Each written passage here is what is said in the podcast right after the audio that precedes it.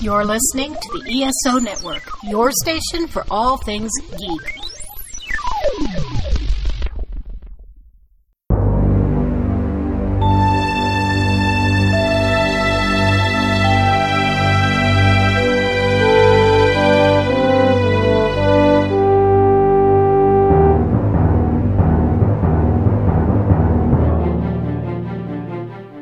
Welcome back to Earth Station Trek, a show where we trek from the early days on NBC to the future on Paramount Plus and everywhere in between. I'm Charles Kelso, and it's my privilege to introduce the Earth Station Trek crew Keith Johnson, Greetings, all. Alan Seiler, What's happening? and Veronica Dashel. Hi. And we've we've got a lot of feedback today. Uh, first, well, just wanted to mention we we took last week off. Uh, hopefully, some people noticed uh, a lot of traveling around the holidays and stuff. So we took the holiday weekend off, and now we're back in town and and, and ready to get going again. Yeah. Heck yeah. Did you guys have a good Fourth of July? Yeah. Went to Chattanooga, spent some time with friends that I hadn't seen in over a year. That was Awesome. nice. Yeah, I think everyone's sort of in that mood to to go someplace other than their house. Yes. Most definitely. Yes. All right. Well, like I said, we have some feedback today we wanted to get to. Uh, first off, uh, an email that was sent over to us from Mike at the ESO Network uh, from our buddy Bill. Bill wrote to us before, giving us some feedback. He said, he, uh, I love their latest episode with so much about Nichelle Nichols, whom I met at a Star Trek con in RVA in 1976, and even mentions of Time Tunnel and James Darren from Project Tic-Toc and as Vic Fontaine in Deep Space Nine. And he said, Gotta run. Please pass along my praise. Just what I'm thinking I'm so far behind on podcasts, I don't have time for another. Earth Station Trek comes along, and I love spending time with them, whatever it costs me. oh, that's So- fantastic. That is great. That is so Thank good you. to hear. Thank you, Bill. That's really cool of you to say.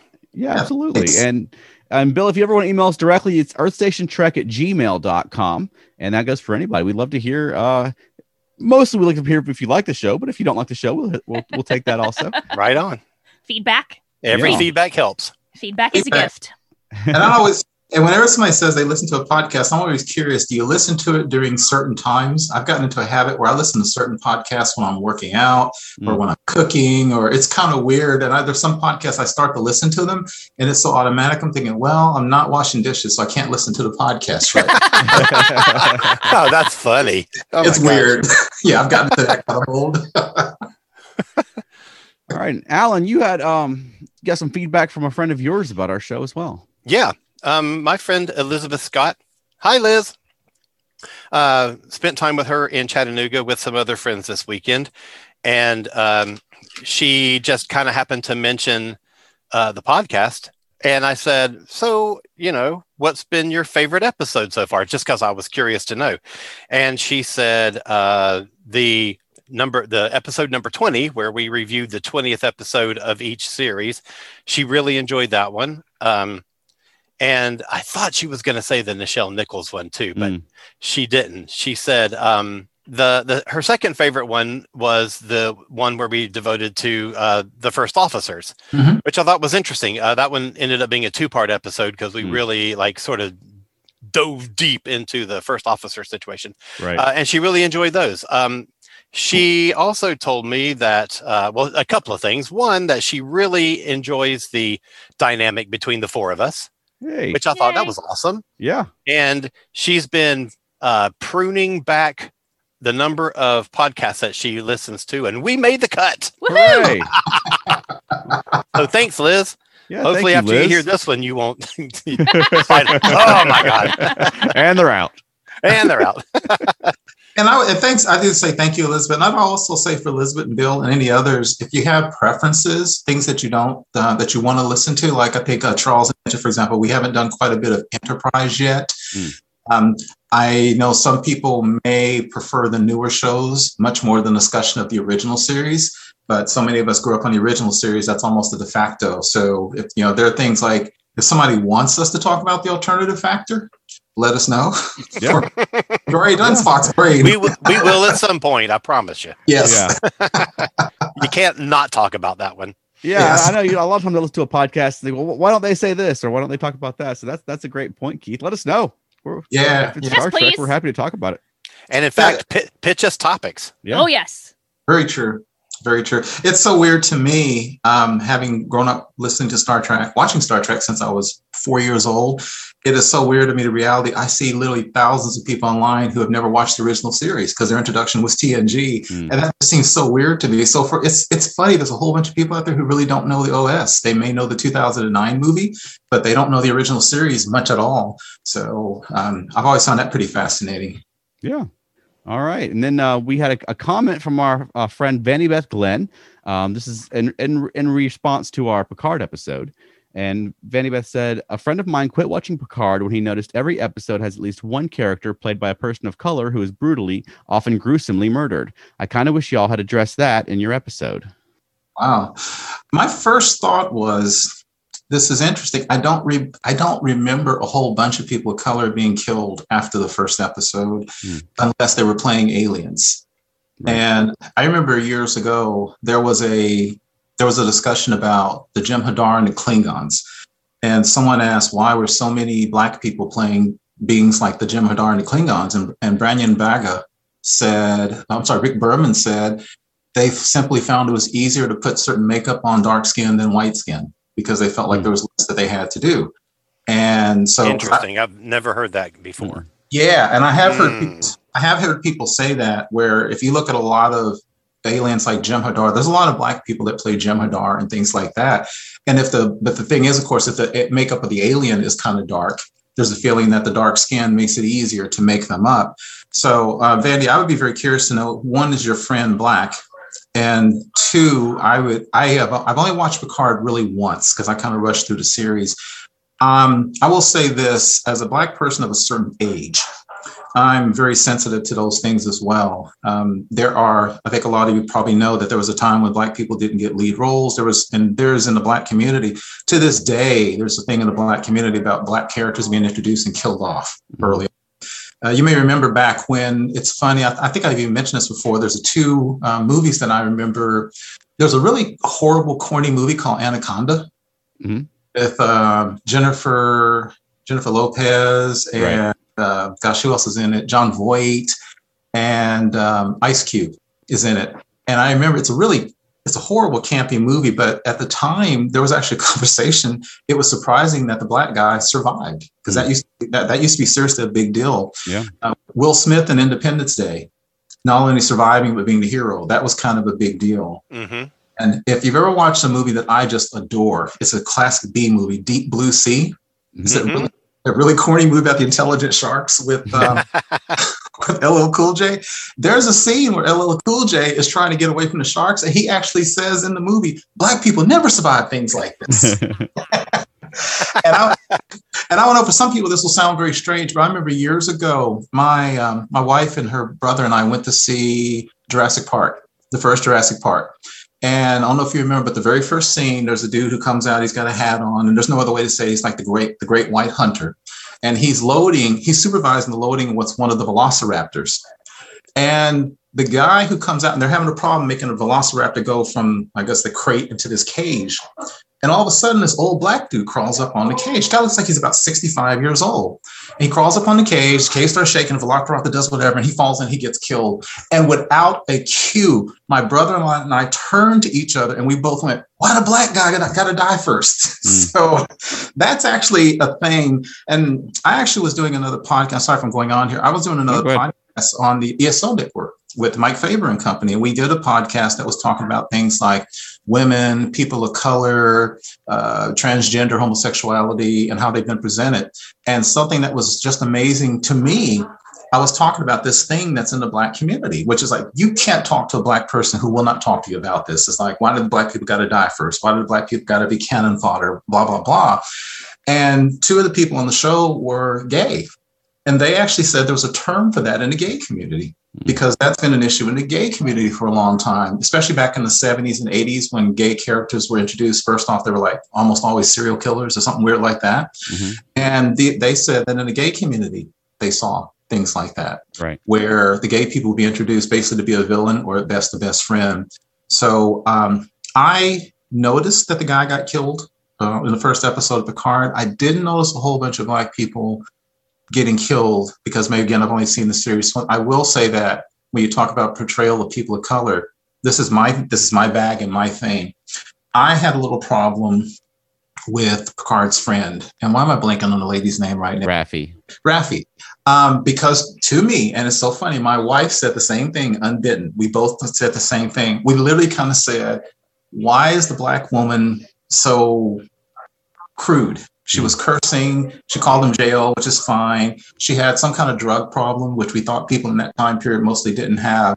And so for both of us, Shem is a, she is a woman, me as a man, but both of us black. We both like said we didn't like Raffi's portrayal because she mm. felt so far. She's living in a trailer, and I'm still trying to figure out why she's living in a trailer, basically in the 24th century. So I. Uh, I, I understand what what the Vandy's friend is saying. It's something that I think about, and it's a really tough thing when you're a person of color, I think, or a woman, or I think, well, really anybody. You represent a certain group because sometimes people will put you in, and you you can get mad because you don't like the portrayal, and then sometimes people will leave you out, like the most recent conversation about the series Friends, mm. and then like, but, but you're not in there at all. So I think it's something that they're being they're obviously very sensitive to when you look at shows like Discovery, which has so many people of color and people of other sexual identities and even people of gender identities. I think it's thing that's getting better, but I do think it's something that, that people notice quite a bit. And I and I've rambled on for quite a bit of time. But what did y'all think about that? Did you even notice that? Did that did that register with you? Yeah, we did. We did. That's something you and I talked about. Veronica and I have not only. Uh, I think the most the most obvious examples to me were um, you know, Dahj's boyfriend at the very beginning. Yeah. Right. Really, we're starting it like this. And then right. the Romulan senator who got his head chopped off. And yeah, oh, okay. it, it, it, seemed like, aside from Raffi's son, if a black man showed up on screen, he, he would have some brutal death immediately. Mm-hmm. You know, I don't know that mm-hmm. that's something that I don't think anyone's behind the scenes plotting that or anything like that. I think probably no, just no, no. there's a blind spot there where someone's trying to cast black actors in these supporting parts and yeah. not catching the fact that oh wait maybe we should be a little more cautious about what we're, how we're doing this. Not uh, cast so, black actors in small parts that get killed yeah make, yeah give them a substantial substantive role. You know if, if a, if a white guy dies on screen it's not you know the, the main character is a white guy. So it's you know it's not like they're right. only that's that's the only opportunities there you know? Um, just just giving more roles, I think, is a, is a good solution to that. And that's one of the reasons I was glad that Marc Bernardin was added as a, as a producer and writer for season two. You know, get um, you know more people of color and more black men behind the screen, the behind the scenes, and you know, someone who maybe doesn't have that blind spot that that exists there. Yeah. Absolutely. I would say that I, I do appreciate Vandy saying that. And I absolutely, mm-hmm. I think all of us appreciate that people feel that way. And I can literally say whether you're black or Latino or Asian or gay or transgender or atheist or a, a Wiccan or something, you, there are things that you want to see portrayed. And I think it's what, what you just said, Charles, is right. It's really getting people behind the camera. You get the writers and you get the directors and you get the producer, producers and you get the casting directors, then people can they can they can show you things that you never thought about. So I definitely think it's something to discuss. And we had talked about doing this as a, an entire show, and I think that would be something good to talk about because at the same time, um, I, I want to give a lot of praise to Star Trek because they have mm-hmm. absolutely mm-hmm. always done the best. And if they make mistakes, hey, they make mistakes every now and then, but they are really trying. So they've always tried to be on the cutting edge of that. Uh, so if no one has anything else on that, we'll we'll take a quick break to promote our fellow ESO Network podcast shows, and then when we come back, we'll get into our discussion topic. So stay right there.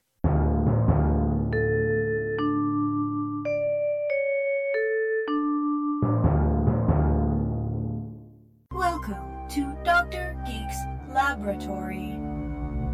Hello, everyone. Dr. Geek here with a shout out to all the scientists who worked tirelessly to bring a COVID 19 vaccine into reality. Let's face it, creating something of this magnitude is a miracle worthy of Dr. McCoy himself. And now, Dr. Geek needs you to do your part. Remember, each shot is one small step back to normal, one giant leap to putting the pandemic behind us. We can do this. For more information, visit vaccines.gov to find your nearest provider. For the past 12 seasons, Mike and Mike have been bringing you a weekly look at all things geek with reviews, discussions, interviews, and topicals from across the geekosphere. Now, with Geek Life slowly returning to normal in 2021, join the Earth Station One crew as we look at the return of the summer movie season, preview the fall TV lineup, Look at all the big conventions now happening, along with other geek topics. You can listen to Earth Station One wherever fine podcasts are found, and as always, Earth Station One is a founding member of the ESO network.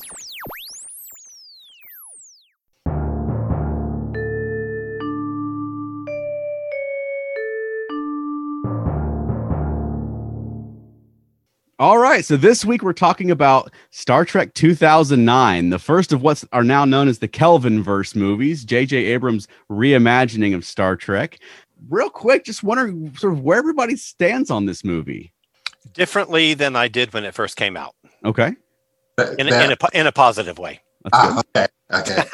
I guess I should qualify that a little No, bit. that, that was great. That was a great way to introduce it, Alec, because I literally I was like, what, what does that mean? Right?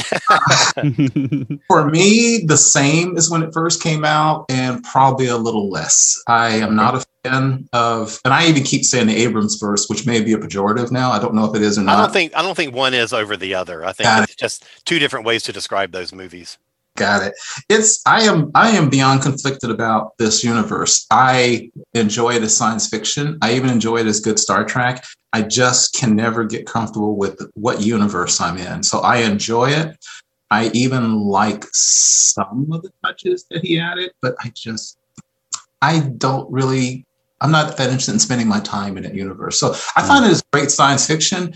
I would just rather have a different track. And that's a tough one. I know. It's a tough That's interesting that you say you find it good science fiction because that's a point that I want to make later on. Mm, mm.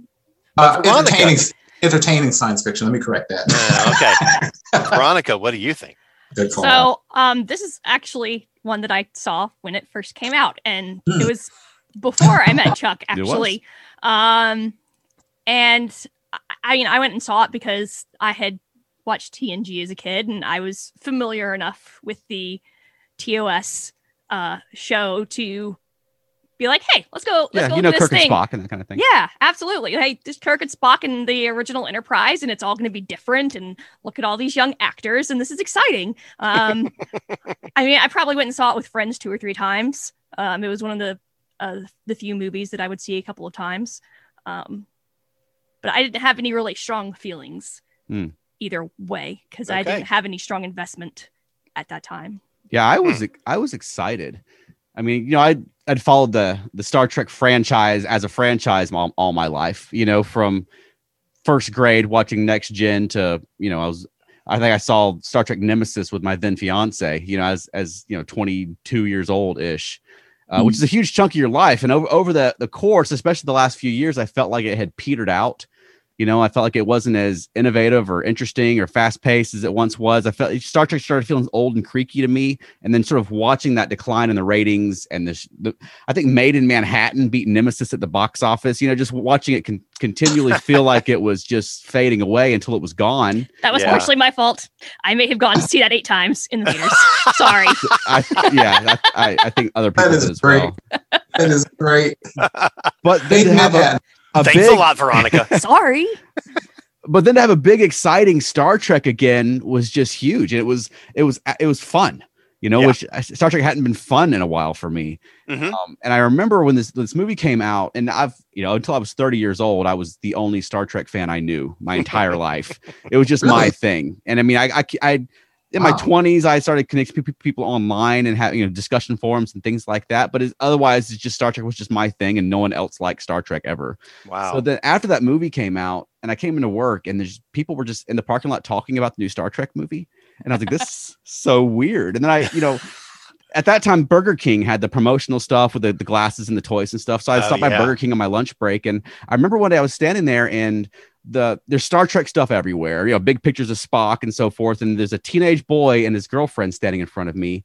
And he was like, "Oh yeah, I saw that movie last night. We should go see that movie." And she's like, "You're just talking about it as if this this fun movie that's out."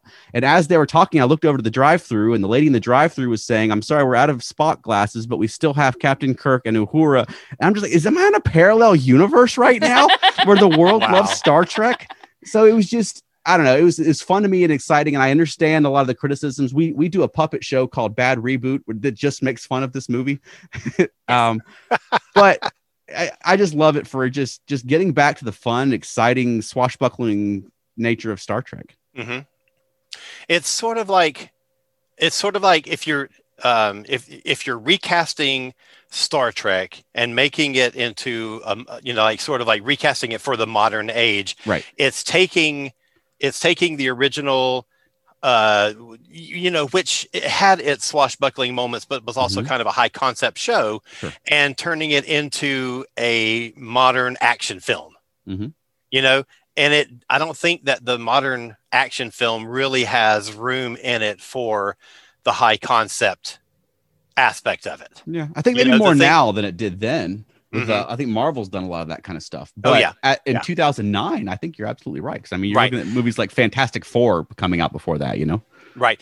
And because of that, I, I was I, I, I liked it. I thought it was incredibly well made. I thought it looked in uh, just amazing.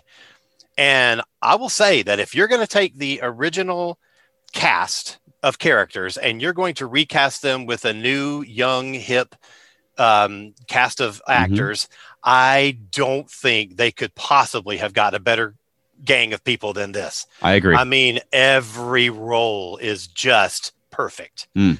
Um, I think Keith is maybe not agreeing with us on that. but- well, he can unmute I- himself if he doesn't agree. um, um, but at the same- yeah, but at the same time, it's, it's like um, when you make it into just another, you know, like Mission Impossible type of uh, action film, which you know, of course, is another '60s property that had been, you know, recast into a modern action film. Mhm. Um, I think you lose something in it. Sure. However, um, at the, you know, so you know, one hand and the other hand, uh, going back and forth, it was still really well done, and I, as an action film, really enjoyed it. I agree.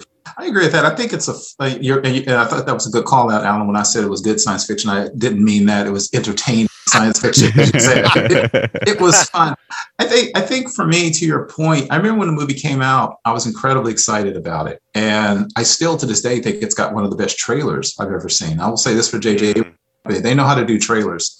Um, the trailers for The Force Awakens, for example, is one of the best trailers I've ever seen. The Mm, movie Yes.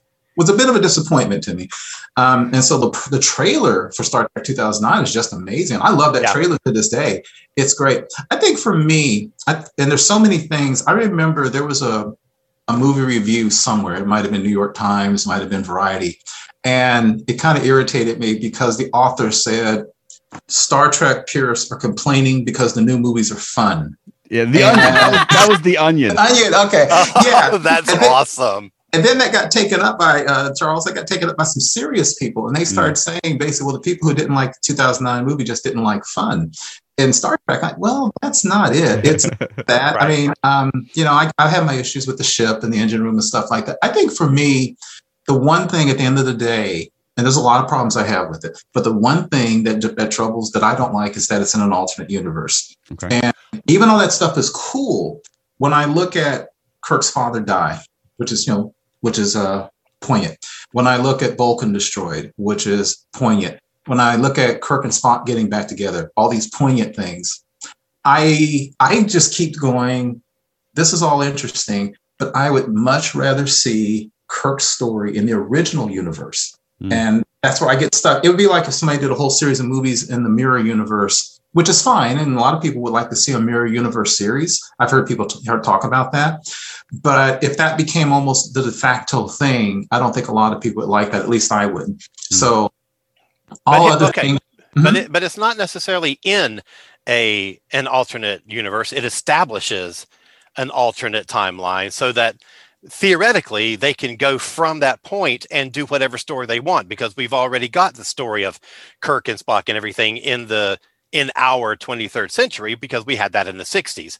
So they establish a, a branch timeline so that they can then go and do their own stories and and not tread on um, established canon. The thing that really irritated me was that they took that starting point and in movie number two redid the Mhm. original movie number two from 1982 and did it badly. And so you go to all this trouble to establish a, a a new timeline and then you rehash the original timeline in your second movie. So to your to to your point, Alan, I think that's a, that's a fair point. But to your point, and I understand and agree with all that. But for example, I would I would much rather have seen Kirk in the original universe's story when he was young. I would love to see how Kirk got the Enterprise in the original universe rather than in this new timeline. And, that, and this is a 100% personal preference. Sure. Um, the other thing to your point is, and I think that your point about Khan is very well taken, Mhm. because I remember um, J.J. Abrams talked about people like me who know Star Trek history very well, and basically said, you know, basically he was saying was he didn't want he didn't want anybody coming forward criticizing him, you know, saying, well, this is not how it happened. And then uh, Orci and Kurtzman said they wanted to, like you said, they wanted to go into a new universe because they didn't want to be bound to the Mhm. continuity of the original. However, I really haven't seen them do anything all that special. For example, one of the things they kept talking about was you don't know somebody could die in this universe. Well, Pike, but nobody died other than unfortunately Anton Yelchin in real life, who, Yeah. whose death they. And so, to your point, I think again, I still didn't like the alternative timeline, but I thought, well, at least if you're going to do something really different. But they really haven't done, in my opinion, anything really different justifying that. They kept joking, like, oh, we may kill somebody off, we may kill somebody off. And they didn't. And then to your point, um, and talk about personal opinion, you know, talk about the conversation we were just having about people of color and stuff like that. In my opinion, not only going to the well and bringing Khan back when you told us that you were going to do a different timeline, but making Khan a white English guy when he was played by a Mexican guy, although he should have been played by a Sikh. I just thought that was, I don't even know what that was about. Uh, that's just that's just me personally. Benedict Cumberbatch, a fantastic actor, and I actually like the movie, but I just don't. I like the movie. I, I and this is the funny thing. I don't hate any of the Star Trek movies. Like, I hear so many people hate the second movie, Into Darkness. I don't. I like all of them. I like all the movies, but I still am always just going. Oh, this is really interesting, but I sure would have liked to see how Kirk got took over the Enterprise in the Yeah. original timeline, and so, so that's kind of my thing about it. Yeah. Well, lest we get too far into Yeah, into yeah. darkness. yeah, that's a whole other Charles, topic. Charles, what did you think about 09? I thought it was great. I mean, I think it's fun. I think it's exciting. I I I, I like that they went back to the friendships between the characters. Yeah, the big- agreed. For me, the movie is like you know, just like the animated series is Star Trek, but adapted into a Saturday morning cartoon. Or Yeah. if you adapt Star Trek into a comic book, it's going to be different as as Yeah. opposed to a novel. This is Star Trek as a modern day superhero movie. Right. It's an origin story, and you know you have an, an evil villain that has to be destroyed at the end, and you know, but it's Star Trek doing that, and I think in a lot of ways it works very well. You know, just like you know, you say the motion picture is Star Trek without all the action adventure in it and just science fiction, and then this Yeah. movie is the opposite. It's Yeah. Star Trek with with just true. action adventure. You know, That's true. This is true. Point counterpoint. So, what did y'all think about, um, you know, and that's again one of the things I think at the end of the day, for me, if, if I have to summarize, my biggest issue, and I can never get comfortable with, is the alternative timeline because I'm always thinking I want to see the original, and I do not like the way Kirk's character was rewritten. Yeah. However, I notice all the aesthetic changes, like the kind of weird looking enterprise and all the some people call the bridge as an Apple store and things like that. That didn't kill me as much as it did some people who use that as an objection to the thing. I take it y'all that didn't really bother y'all that much, like how they redesigned some things. I don't know what you're talking about. An Apple store? Oh, oh, white. a- The oh, I, bridge, yeah. yeah, everything. The thinking- bridge. I was thinking an orchard with you know. That's what I thought pine at first too. Oh, but I get you now. I get you yeah, now. no, yeah, so with all the, you know, with all the, uh, with Oh, all Oh, I love that. Are you kidding? Yeah, and I think I think like if you look at the series, um, Alan and I both love the series Enterprise. If you look at the series Enterprise, as you know, that's always been one of the biggest challenges they have, which is Yeah. you do a series in modern times, but if you make it look like it looked in the old times, then it looks kind of goofy. And so I, I was actually okay that they had to do some some uh, upgrades because frankly, there's a couple things like even holodecks. Holodecks shouldn't have been that new even in the TNG time period, and so they had to upgrade some of the technology. Yeah. So I was I was okay with that. Yeah, I didn't care much for the new bridge. I think it's just Mhm. weird and and sort of crowded looking, and there's Mm. you know Mhm. glass panels in the middle of walkways. We're like, yeah, this needs, this is not an efficient workspace. Why are there why are there spotlights in everybody's faces at their stations? You know, point. I thought they did a much better job of of of updating it um on Discovery with, with Yeah. that version of the Enterprise bridge would actually look like the Enterprise bridge, Exactly. but a more modern version. Where I I don't think they were as successful at that, but there are touches I like. I like that they brought back Sulu's little throttle for the for to, to go into Yeah. warp drive. He has the the you know Yeah. like from the motion picture. right, I think that's a cool visual. I'm glad they got that back, and they, they kept Spock Station roughly where it's supposed to be. Mhm. And uh, for a lot of the stuff on the inside of the, the ship, though, it doesn't bother me as much. I, I like the sort of the corridors and sort of the general look of it. Does yeah, it, it looks new. It looks high tech. I will say that in the in the opening 10 15ish minutes um it it felt more than the te- television show does it felt like a working environment it felt like there this is an actual crew who reports to crew stations who does certain jobs and and i just felt like there was a realism to it Yeah. that a budget uh, on a television show doesn't always allow Sure. you know, it Yeah. felt big. It felt like they were inside a vessel that's enormous.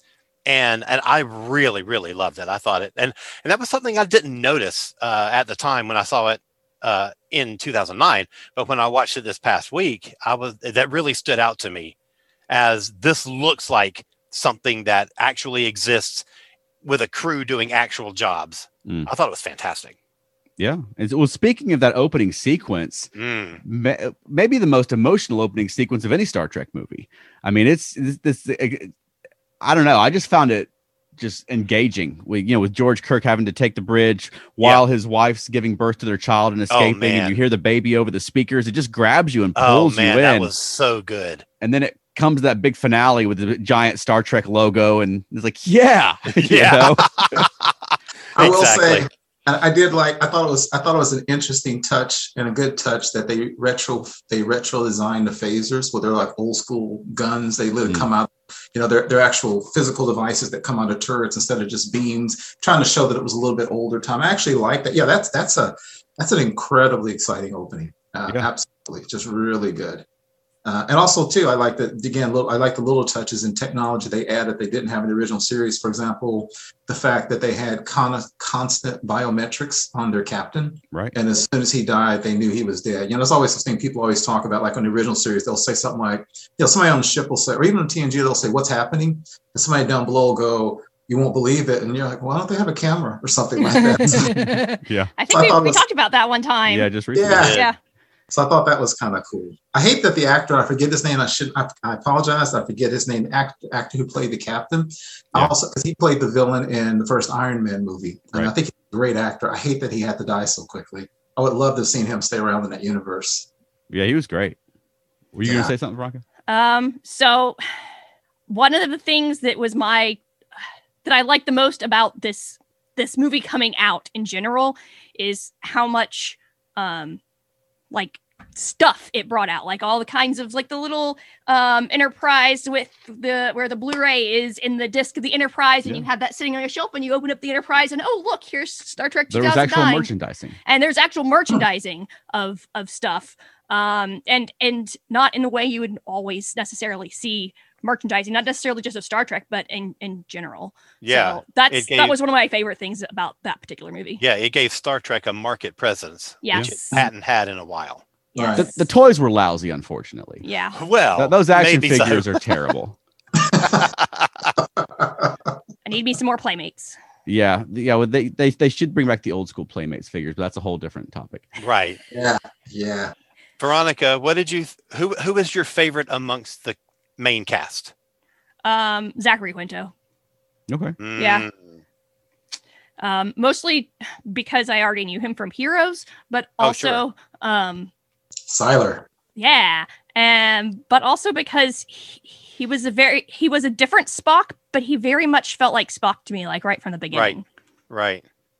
It's interesting because Spock is, I mean, that's a tough character, Yeah. and if you don't get it right, you can you can take liberties with most any of the other characters, but if you don't do your Spock right, Mhm. your audience is going to you know lash out at you. Yeah. And I think that in this series and in Discovery, their recasting of Spock has been really Amazing. successful. Yes. Yeah. So, you know, kudos to them for both of those. Yeah, I love any time that Zachary Quinto he just gets Spock's little smirks just right, and you don't you don't when you think of Spock, you don't think of him sort of smiling and smirking, but he does a lot. Yeah. And and Zachary Quinto sort of nails that. He plays his Spock a lot more intense when he, you know, when he's he's got a little Sylar in him as well. But um, I, I thought he did a great job. Um, I re- I mean, I thought uh, Karl Urban was phenomenal. yes. I He's mean, favorite. Just I mean, he just nailed that character. yeah, The, the one that I felt that was the farthest from the original, like you could see the original characters in every one of these portrayals, except for Uhura. Hmm. And that's not a knock against uh, Zoe Saldana. I thought she was really good in it. I just thought that it was a different character. It was a good character, and I really enjoyed her, but it was there were there was enough difference in it that I didn't really see Nichelle's Uhura in it. Whereas y- you can't help but see Bones the way you remember him in Karl Urban's uh, portrayal. You know, What do you think about Nish- what, what what was it about Uhura character that that, was it the relationship with Spock that had her kind of free? no, I didn't mind that at all. What it was just- about- I don't know. Maybe it was that she actually got lines. Ah, kidding, kidding. I don't know. It was just I don't know. Maybe there was a youthfulness to it that I don't associate with. yeah. You know, uh, Uhura on the original is a very mature woman, Mhm. and I didn't see that. Uh, I mean, because we, we saw her right out of the academy, basically. You know, and so I don't know. I- I- It, I'm- it, it wasn't bad. It was Mhm. just a difference, and I- it's not a criticism I'm making. It's just an observation. Yeah, well, and I agree with you all that generally. I think Zachary Quinto did a good job as Spock. Yeah. I think Karl Urban as McCoy is my favorite because he's got he's um he's kind of got Bones' mannerisms down. Now he's he's much bigger and more muscular than, than Yeah. um, DeForest Kelley, but he makes it work. And I even like they got the little detail. He's got the little pinky ring on that uh, DeForest Kelley always said he was going to wear. Uh, I liked his mannerisms. I thought I thought he did a very good job, and I thought the chemistry between him and and Chris Pine and Zachary Quinto was also Yeah. good. I think uh, so. I think he would be my favorite out of all of them. Is uh, Karl Urban as Dr. McCoy? Uh, Charles, Favorite, I would probably say Chris Pine, even though I have some objections of the way they char- recharacterized Kirk, but at least they give you an explanation for why Kirk's a bit different. Um, but I, I he, he is not what I think young Kirk would have been, but I just love the way he doesn't do a Shatner, you know, Yes. but he just sort of feels like it's Kirk in another life, you know, Yeah. and I think that works really well. The one I think is far the farthest away from me is Simon Pegg, who I love, yeah, that's but true. doesn't really strike me as Scotty at any That's point. true. He's just. I read that they had offered that role to Ricky Gervais, and I think Ricky Gervais would have been a lot more like what I think Scotty would have been. yeah, But um, I do love Simon Pegg. So I, you know, if my least favorite, I mean, as far as being close to the originals is Simon Pegg, that's that's pretty good. Think- exactly. I think one thing I noticed with Simon Pegg, and it might be kind of like what uh, Alan was saying about Nichelle Nichols and Zoe Saldana, was they kind of sort of would play up Simon Pegg as the kind of fun, the kind of funny Scottish person. Yeah. I mean, he all but said, "I'm giving it all I can," that Yeah. kind of thing. And I noticed that um, when Simon Pegg was a little bit more serious, when he wasn't trying to be goofy and funny, and especially that little strange alien sidekick, to your point, he wasn't the Scotty from the original series, but I could buy him as a Scotty. Right. So kind of like what uh, Alan was just saying. It's almost like they tried too hard to make him almost like a cliche of the original Scotty, and that didn't work for me. But to your point, but sometimes when he was just normal, if he's just serious and stuff, like, oh, yeah, he's cool. But when he tried to do the uh, he tried to do the brogue and he was trying to be funny, then I'm like, yeah, I'm, t- I'm getting taken out of the movie a little bit. Hmm. For him. I, I absolutely adored Anton. I thought he was Yeah. phenomenal, Yeah. and uh, it's a it's a different Chekhov, but I absolutely bought into it 100. percent Yeah, I was actually I was actually about to say he was v- not very much like Chekhov. He was more energetic. He was a and very I- different Chekhov. Yeah, he was. Yeah. But he was so much fun that Yeah. I actually enjoyed the character, and I think I remember him as Chekhov better than I do the real Chekhov guy. And one of the I I- out of the three movies, I love the third one. Hmm. I really enjoyed it, and one of the things that I like about it is that uh, Anton got a, a much bigger role in that movie than he did the previous two, and I, I think his take on Chekhov is really successful. Yeah, Yes. they're all sort of extreme versions of the characters. Yeah, they are. the whole movie is condensed and fast paced and everything's Sure. louder and brighter. I- No one walks down a corridor in this entire movie. You, you run down the corridors and push people out of the way. You know, that's just the kind of movie it is. You get transported inside water conduits or Right. or breweries or whatever. What did y'all, what did y'all think about when you heard and saw Eric Bana being cast as the bad guy? I was just going to say the same thing. I didn't like it. Really? I thought he was just generic bad guy number two or whatever. And I didn't find anything particularly Romulan in it. Yeah. You know, it was just, I'm a bad guy. I'm going to do some stuff, you know? I agree. I agree with that completely. They didn't, and he. And the thing is, he's a really good actor, and I think you know Eric Bana was. um a lot of people a little bit surprised that they got him for that role, but I agree with you. There wasn't a lot of meat on it. I mean, even when he first met the captain, he just kind of sat there brooding, and then all of a sudden he just up and stat and, and ran the captain through. So yeah, I agree. He he didn't have a whole lot to do in a lot of ways. no, that's true. I did think it's an interesting choice to have a working class bad guy in a Mhm. Star Trek movie because you think of people like Khan or Chang who are very erudite and Right. quoting Shakespeare or Melville or this guy's like, "Hi, I'm Nero." you know, he's like on his way out. You know, yeah, he's just a Right. miner who happens to have this super high tech ship because he went back in time.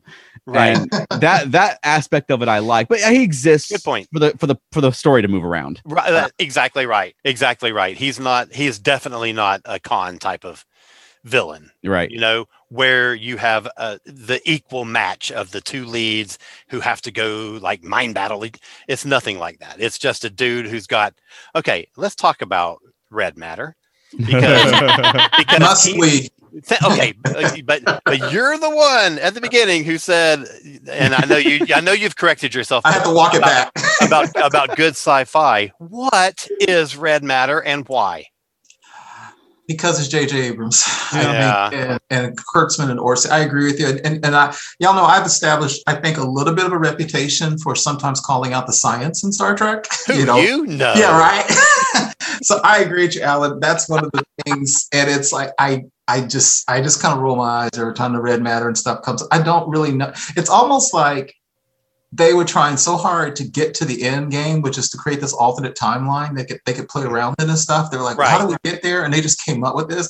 I just have to roll my eyes every time they even do the everything about it doesn't make any sense to me. sure but Yeah. and that's what it is it's an expediency Yeah. exactly. it's the, the the movie is about establishing these characters Right. establishing a new timeline that we can then do new stories in Mhm. and developing the relationship between our characters and Eric Bana and Red Matter are the the backdrop against which these other things play out. Exactly. Yeah, which Red- kind of oh I'm sorry, go right ahead. No, I'll just say red matter doesn't bother me. It's just uh, one of those things in Star Trek, like the Genesis device or protomatter, or even Yeah. something like dilithium that doesn't make any sense. It's just a, a Star Trekky thing that's in there. What bothered me more about it was the description, especially because coming from Spock of Yes. the supernova destroying the universe, and I'm like, no, no, no, Oh. Spock, you know better than that. Right, right, Uh, exactly. That that sort of thing bothered me more than just. And I didn't understand. He must have got that red matter in bulk because he had all of it. It if you Got buy it enough, it's on sale. Yeah. I'm being really good here because I am not going down the science rabbit hole. What's wrong? I'm not. I'm not going to talk about building a starship in a cornfield. I'm just not going to. Oh yeah, that was I forgot Yeah. about that. That was really different. Well, Instead of seeing it built in orbit, it's built like down in And Io what- and once you're building it on the ground and you're doing Yeah. sort of a right stuff kind of a thing with him riding up on a motorcycle and stuff, and then Yeah. you don't get to see it launch. Like what? Yeah. I thought that was the whole point was we watch Oh the Enterprise launching. Exactly. You're you so right. No, I mean it's one thing to to have it leave, you know, its uh its construction shell and Yeah. you know go out into the but if you're going to have it on Earth, I want to see that baby launch Yeah. and get into orbit. Yeah, at least do like a Cape Canaveral thing and, and launch Exactly. the Enterprise. Exactly. Oh my gosh. What you a know missed what- opportunity. You know where that actually came from? Um, and I, cause I heard an interview with Kurtzman and Orci right after the movie came out, and that came from a complete back to mm-hmm. science. That came from a complete misunderstanding of science because somebody asked Orci, "Why in the world are you building a starship in a cornfield?" And he said they thought that a ship that's going to enter the gravitational field of a planet should be built on the surface of the planet so that it could withstand the gravitational field of the planet not understanding that in real life you wouldn't build a starship. You don't want a starship to enter the gravitational field of a planet unless it's going to crash. And so it, it literally was they didn't understand the science, and that's why they said they wanted to build it on Earth. And then, of course, and this is a show where people, of course, knew Star Trek. And I think somebody said, well, in that case, why don't you build it on Utopia Planitia on Mars? Yeah. And they just wanted, they, that was just literally back to, they just wanted it close to where Kirk could drive up on a motorcycle. and Well, yeah, of course. I mean, that is that is the whole point of having it there. Yeah. Yeah. Uh, but even if you build it on Earth for that reason, every planet you visit is not going to have the same gravity that we have, and Right. some might not have any. So that's that's a silly explanation. Right. a better explanation than I would have expected because I I, I would have just remember when he rode up on the motorcycle. That's awesome. That's what I would have expected. I will say it was a very big thing for me to get used to to having Star Trek movies with Beastie Boy songs in them. Yes, yes. And the Nokia phone, that, or at the time that uh, his stepdad called him on, Yeah, you remember that? That was a, a product placement kind of thing Yeah. that was going on there. Um, I read something, and I actually meant to post this. I read something very recently where William Shatner said that the appearance of Leonard Nimoy in the Star Trek Abrams verse movies was a gimmick, and he is completely against it. And that he thought it was just, it was not needed, it wasn't earned. And it made He's only against it because they didn't ask him. Thank you. He would have been there. Come But- on. But um, what did y'all think about bringing Leonard Nimoy and, and making him the um, the bridge between the two universes, the two franchises, or the two time periods, and everything else like that? I thought it was great. I was greatly excited to see Spock, like original Spock, Mm. back in there. It probably made absolutely no sense, but I think of all the inter- I mean, if if you think of all the Enterprise um original cast uh, or not cast, but the original crew, Spock Yeah. is the one that's going to live the longest, so Yep. it would make the most sense that he'd It- be around for some Yeah. end of the world. I have to go back and save everyone type of thing. Yeah. yeah. I'll never say no to Nimoy. You can put him. You can put Nimoy as Spock in any movie, and I'm I'm cool with it. Romantic comedies. I don't Yeah, care. absolutely. totally. Put him in an episode of Golden Girls and I'm happy. probably my favorite thing about my, my favorite single moment. You know, Spock has you know failed to save Romulus, got sucked through a time warp black hole, captured, forced to Mhm. watch the destruction of his planet, dropped on this ice planet, and then you know, 25 year old James Kirk comes running in, and he says, "James K. Kirk, how did you find me?" Yeah, Oh, sort of, yeah. not what are you doing here? It's like his natural assumption is that Kirk's here to rescue him. you know, I just Right. I just love that moment, and I That's love a good point. yeah, I just I I love the yeah, I think he just brings so much to this movie. They, they called him sort of like the Obi Wan of this movie, and I can see that to an extent. He's just sort of mm-hmm. this wise old character, Yeah. and he doesn't have as much plot to do as Obi Wan, but he's in. True. My favorite my favorite moment was at the very end when the two Spocks are parting ways and he says, Since my normal greeting seems oddly self-serving, Serving. I will say good luck. I thought that was so sweet. yeah, that was cool. I think my favorite scene in the movie, and I don't mean to come off like an ass, but the only the only point in the movie where I felt like I was truly watching Star Trek, because I don't want to be that guy. But the only where I But you're gonna truly, yeah, I truly didn't feel I was watching Star Trek was at the end when they had to release the warp core. And, and now again, I'm not going to criticize because there were a whole bunch of people talking about what were all those set fragments that what were those multiple things that were the warp core. But that Right. scene when they released the core and they did they were doing all the stuff, that felt like Star Trek from something like the Corbomite maneuver or something like Mm. that. Or the Mm. immunity syndrome, something about the action and how that was staged. And I actually like J.J. Abrams' direction. So I mean, the, the lens flares actually didn't bother me. Again, this like for, for people who think I just hate this, I don't. The lens flares didn't bother me, but I actually like the way he does his camera. It's kind of like Zack Snyder. You can love or hate Zack Snyder's camera work. I Yeah. love it most of the time.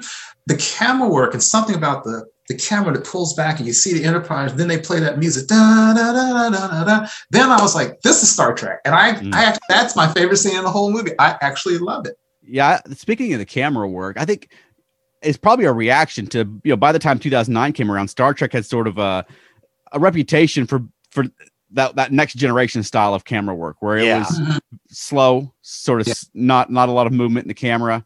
you know, sort of slow paced scenes. Whereas the original Mhm. series wasn't like that. The original series was, you know, people throwing boulders at you and, you know, Um, so I, I love that they, they made it more colorful and dynamic. And the lens flares get to be a bit much, but I mean, you could say that about the colored gels on the walls of the Enterprise on the original series. It's a it's a stylistic choice. It's sort of the you know the the the 2009 version of you know that sort of loud aesthetic.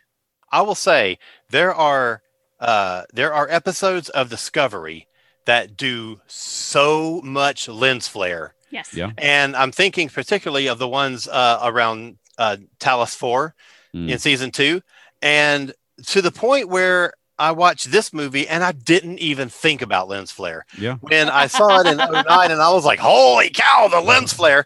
And now it's like, it's nothing compared to some of the stuff that Discovery, I mean, Discovery went overboard with it. Yeah. Well, Yeah. a lot in this movie. I mean, just like, you know, a lot of the Star Trek TV franchise of the 90s grew out of what came out of the motion picture more than the original series. The motion Mhm. picture really sort of set the stage for Yeah. the rest of the Star Trek franchise. And this movie really set the stage for what we're seeing in Star Trek now. I mean, it's so much of the look of Discovery and Picard and shows like that. And uh, we Yeah. haven't seen Strange New Worlds yet, but I would expect Strange New Worlds will have more in common with this movie than it does the original series, visually at least. I 100% agree with you on that. Yeah. What did y'all think about um, Bruce Greenwood's Captain Pike? I love Bruce Greenwood. Yeah. Yeah. He's fantastic. He's no Anson Mount, but Thank you. But for when I first saw it in 09, I, I enjoyed it. But now having seen Anson and, and Yeah. he's my Pike now. and- Yeah. Mm, Yeah, he, I think he plays a great father figure, mentory role to Kirk, and I'm glad they cared enough to bring back Captain Pike, and it wasn't just some guy. You know, like right. there's a lot of points in this movie where they they didn't have to try as hard to make it Star Trek. You know, That's true. um, that they, think they they did. Right, I I agree with that too. Yeah, I, th- I thought he was good. There, he has a Bruce Greenwood's always been an actor I've liked. He's always got a gravitas about him. So he, I thought he was a, a good Captain Pike uh, as well. I thought that was um, uh, pretty good with his character. I liked him. Um, I'll tell you who I wasn't like too much of a fan of, and that's um, Amanda and Sarek. Amanda was Okay. fine. I just could not get into the Sarek. Hmm. Like I just didn't. I don't know. It just it just had a hollowness to it that I just Yeah, I, couldn't, couldn't find. I thought he was fine. He didn't feel like Sarek to me, No. but He served a purpose. yeah. Right. Yeah, I agree with that. So, was there anything? And actually, you were talking about. Um, it's so funny because uh, Charles, you're talking about the the character I like least was Chris Pine as Kirk, Okay. and that goes back to the thing where, for me, for me, it's what I just can't get past. And I, and again, it's just that's not. That's not. I'm not going to say that's not the right Kirk. That's not the Kirk I'm interested in seeing. And I'm going to say this, and this is horrible because when I say this, I'm making myself the person J.J. Abrams talks about. But, but in the original series, as you all know, and Where No Man Has Gone Before, Gary Mitchell talks about when Kirk was a young ensign, he was teaching class. Mhm. And they even talked about the fact that Kirk was serious.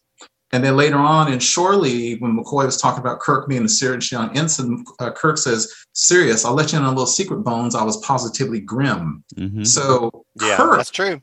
Kirk in the original timeline, also his father had died. And then, of course, now we know he had to deal with the Kodos the Executioner thing. Half his family had been slaughtered.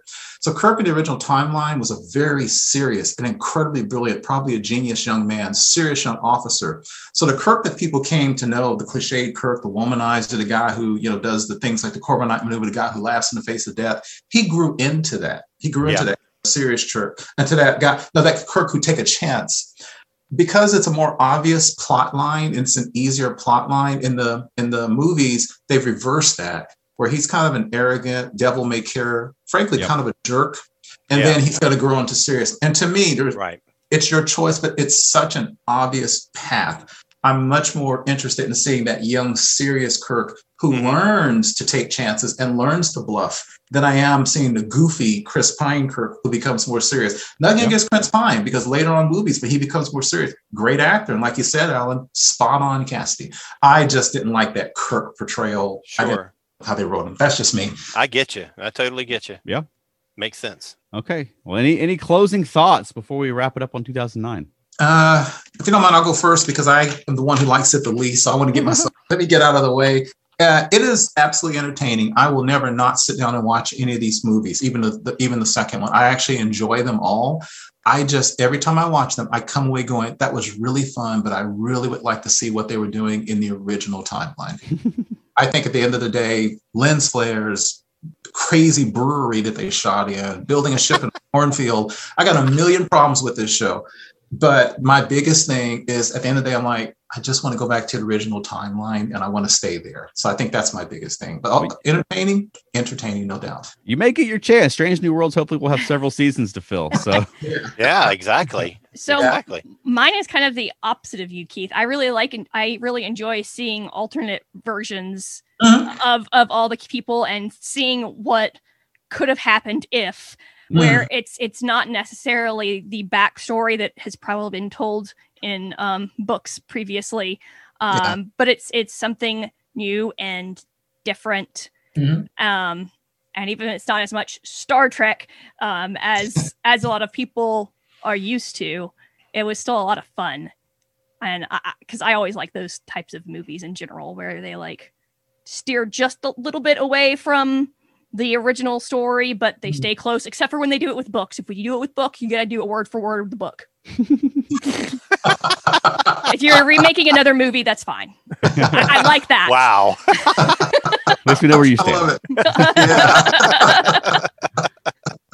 Yeah, and, and speaking of like you said about alternate lives, it's one thing I guess that the the Spock and Uhura thing didn't bother me as much as it did some people. Although I, I don't need to see them making out in the transporter room, but there was always that dynamic early in the original series where there was a little bit of a something between Spock and Uhura, where you think kind of like maybe in another life, you know, and then Mhm. here you get to see them in another life. So I thought it would be it was interesting that they they picked up on that. It wasn't just I don't think it was random at all. I think someone probably saw the man trap or you know Corbomite maneuver and thought, hey, you know those two characters. Um, 7. Yeah, so I, I thought that was that was interesting. Um, and I really I, I like that it you know if you're a kid watching this.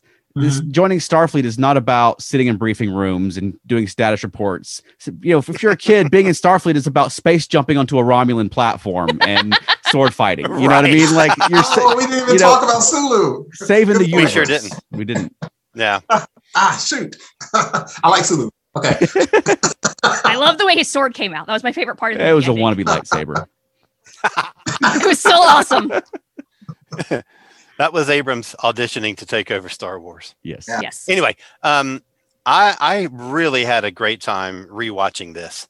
Uh, the Abrams movies are sort of a thing that's like exists in a separate pocket universe, Right. and they're not part of the main, you know, timeline of Star Trek. So I don't really think about them much, and I don't, you know, take any opportunity to really revisit them. Hmm. So um, I really enjoyed going back to this one and and kind of revisiting the way that the this sort of like um, this separate franchise Yeah. uh, really began, and and uh, I thought it was great. And I do hope that we at some point do the other two movies. I really would like to revisit. I saw uh, Into Darkness twice. Um, I would not mind us going through it uh, at some point because I really want to give it a chance to to like it. Mm. And I would love to talk about Beyond sometime because that is my favorite of the three. Yeah. Um, but I, I I really enjoyed it. And It's got some problems and it's got some, you know, oddities. But I mean, when you have a cast that good, you know, it's it's you're going to enjoy it even if you have goofy things like red matter in it. Sure. All right. Well, where can people find more of you online, Alan? Uh, let's see. We can go to kozmicpress.com, K O Z M I C press.com, and you can find Kozmic Press on Facebook and Twitter. And you could also do it on Instagram, but who uses Instagram? um, and then uh, Hulanta. Uh, you can find Hulanta's group and page.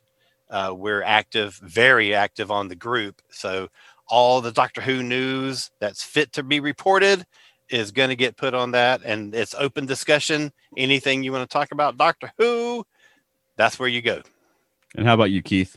You can find me on Instagram and Facebook, primarily on all the ESO network Facebook groups, of which I'm a pretty decent um, posting member. I you agree. do post Yeah, I'm trying. And how about us, Veronica? feltnerdy.com Yep. Alan, you missed it again. Oh, I forgot to do it. Oh, I was all ready so I could make sure I got in there first too, and you- Yeah. you, failed me, Alan. All right, next week, man. Next week, I got you. Okay, we'll see. Yeah. And you watch for us at Dragon Con. We've got some shows coming up at Dragon Con here in the fall and um, virtual Treklanta uh, coming up in August. So Yeah. uh, keep keep an eye out for those things. And hopefully, you'll see the four of us on panels at Dragon Con Awesome. separately and together. Hopefully, we'll get to do one together. Hope so. Yeah. Yeah, definitely. All right, Veronica. Okay. Okay. Oh, she's not prepared. No, nope, Uh, I didn't have a, an epiphany during the podcast. I was too into listening to everyone to to think of something. Good luck. Q forbid that you should prepare ahead of time.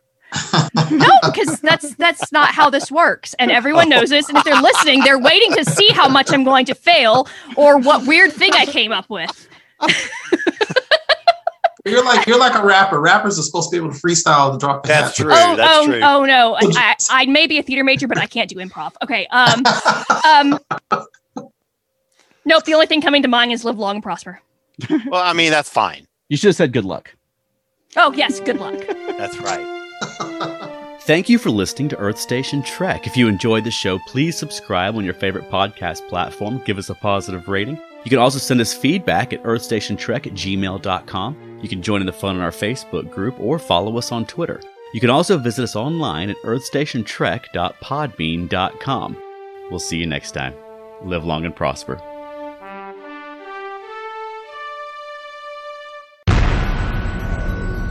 This has been a broadcast of the ESO Network. Be part of the crew and help support our shows by donating to our ESO Patreon or by shopping at the TeePublic store, which can all be found at www.esonetwork.com. The ESO Network, your station for all things geek.